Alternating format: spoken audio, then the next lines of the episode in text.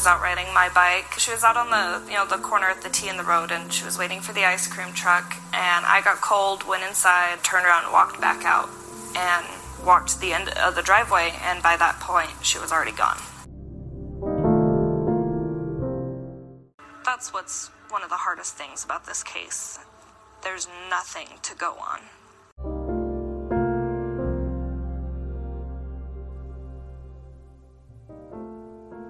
"90 seconds.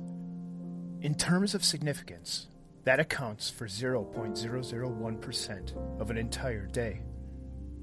And yet, that was enough time to kick off a 22-year mystery, where an 11-year-old child named Mikelle Biggs vanished without a trace less than 200 feet from her Mesa, Arizona home. In the years since she vanished, very few leads have brought law enforcement any closer to solving her case. And the circumstances and clues that have emerged continue to baffle all those involved in trying to bring Mikelle Biggs home. Does a cryptic message found scribbled across a $1 bill provide a much-needed lead?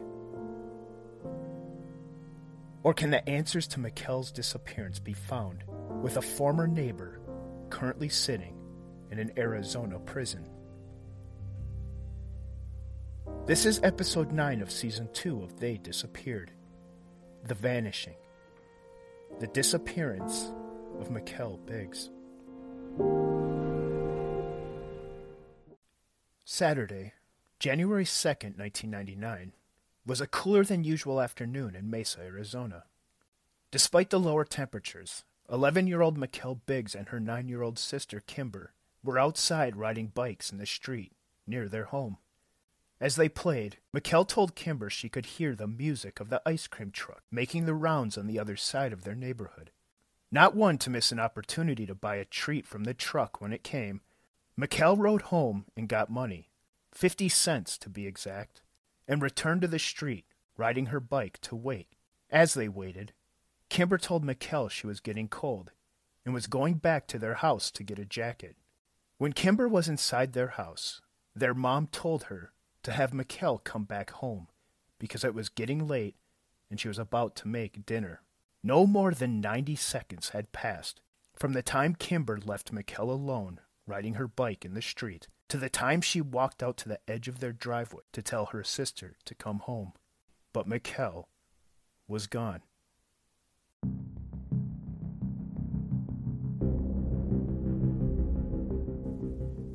After knocking on several neighbors' doors and checking the homes of nearby friends, Mikkelle's bike was found in the street, laying on its side with its rear wheel still spinning.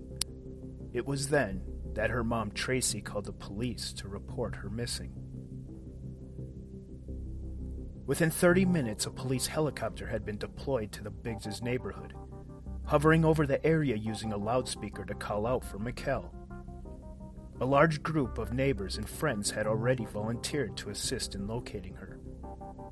It was in that initial sweep of the area, near where Mikkelle's bike was found, that searchers found the 2 quarters she had in her hand to buy something off the ice cream truck. But nothing else was found.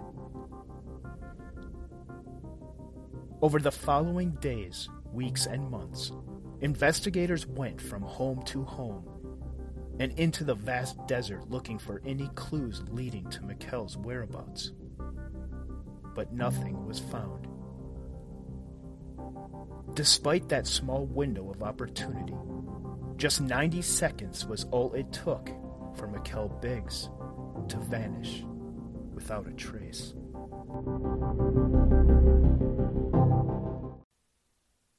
Based on the crime scene evidence, investigators believed Mikelle had been abducted, and since it had occurred in such a small window of time, it had to have been by someone watching nearby.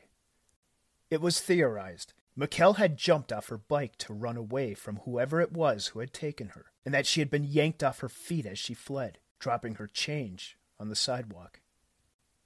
Based off the small window of opportunity, in the proximity to their home, investigators took a closer look at the Biggs family. In his first statement to police, Mikkelle's father, Darian, indicated He was at work when he got the call informing him Mikelle was missing. But after failing a lie detector test, it was later learned Darian had lied about his whereabouts. He had done this to hide an extramarital affair he was having at the time, which he would later confess to. Despite his confession, police put Darian under surveillance for an entire year before they would exclude him. Nearly 2 years had passed when a new suspect was identified, a man with a disturbing past who lived in the same neighborhood as the Biggs family, a man whose recent actions made him the new focus of their investigation.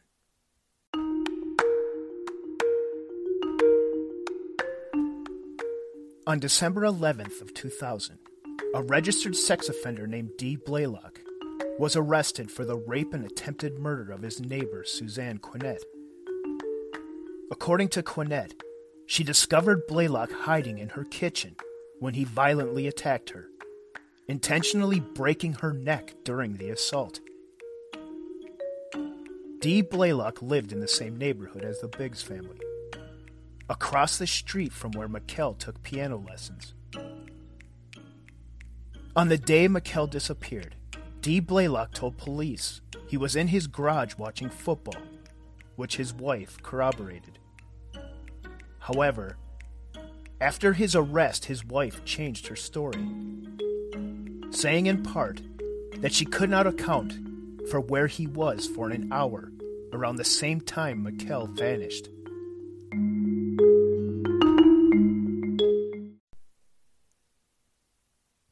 After the assault on Suzanne Quinet, she was so certain that Dee Blaylock was involved in Mikkelle's disappearance that she offered to drop the charges against him if he confessed to his involvement and would lead detectives to Mikkelle's remains.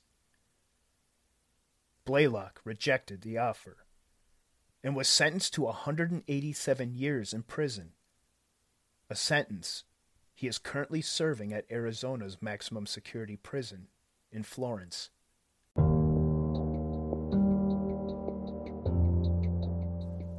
In 2009, Darian and Tracy Biggs sent a letter to Dee Blaylock in prison to ask him directly if he was involved in their daughter's disappearance.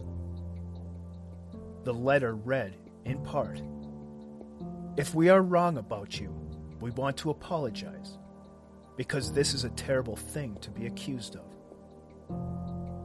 Surprisingly, Blaylock responded, agreeing to meet with them and saying, "I need to make things right with you and your family." Darian and Tracy met with Dee Blaylock and spoke to him for an hour and a half. According to Darian, Blaylock denied any involvement in Mikkelle's disappearance. Darian described him as jittery and not able to look either of them in the eye. To this day, Dee Blaylock has continued to deny any involvement in Mikkelle's disappearance.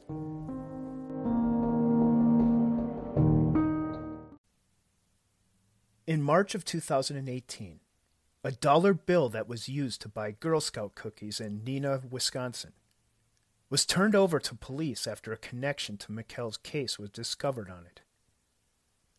In the margins of the bill, someone had written, "My name is Mikelle Biggs, kidnapped from Mesa, Arizona. I'm alive." After examination, its authenticity was questioned. Due to Mikkelle's name being misspelled and the age of the bill, which had entered circulation in 2009, 10 years after Mikelle vanished, the author of the note and its origins remain unknown. Mikkelle's family does not believe that the note was written by her, doubting that Mikelle would ever misspell her own name. Authorities now believe the note to have been a hoax or just a petty prank. In the 22-year aftermath of Mikkelle's disappearance, Darian and Tracy left Arizona and eventually divorced. But they have not given up trying to find Mikelle. Kimber Biggs still lives in Mesa and is now a mother herself. She created the Justice for Mikelle Biggs Facebook page, where she posts the family's feelings and outlook on the case. The Biggs family's hope is for someone to come forward with information that will finally bring closure to Mikkelle's case. They know that this likely means locating Mikkelle's remains. Kimber was quoted recently as saying that nothing stays hidden forever. Nothing stays a secret. Somebody knows something. Kimber was the last person to see her sister alive, and she promises to be the last person to give up searching for her.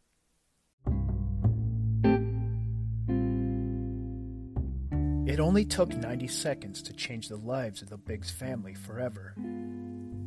A fraction of time that seems insignificant until a memorable event occurs within it. It's a painful reminder, like many of the cases we have covered here, of children vanishing without a trace.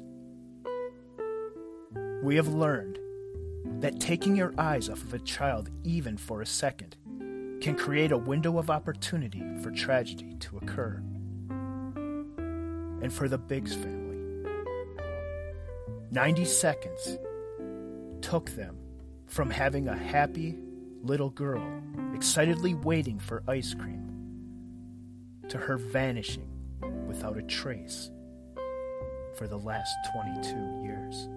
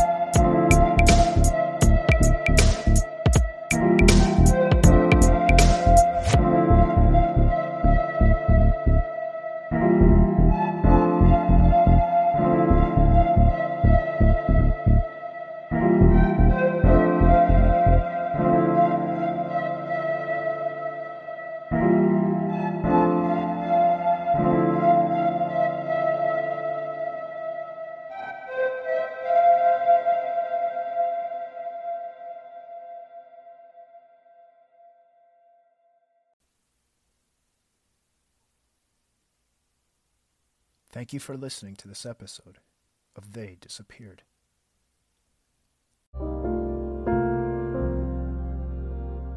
I don't remember the whole day. We went outside to, ride bikes, and I was walking the dog, and that's when she, heard the ice cream truck and wanted to wait outside. I remember turning around, walking back. I walked in through the garage, and I opened the garage door and told my mom that I was cold and I wanted to come in. And she said that I needed to let Mikelle know that it was time to come in as well. And I was like, yelling that it was time to come in. I looked down the road and I saw my bike in the road.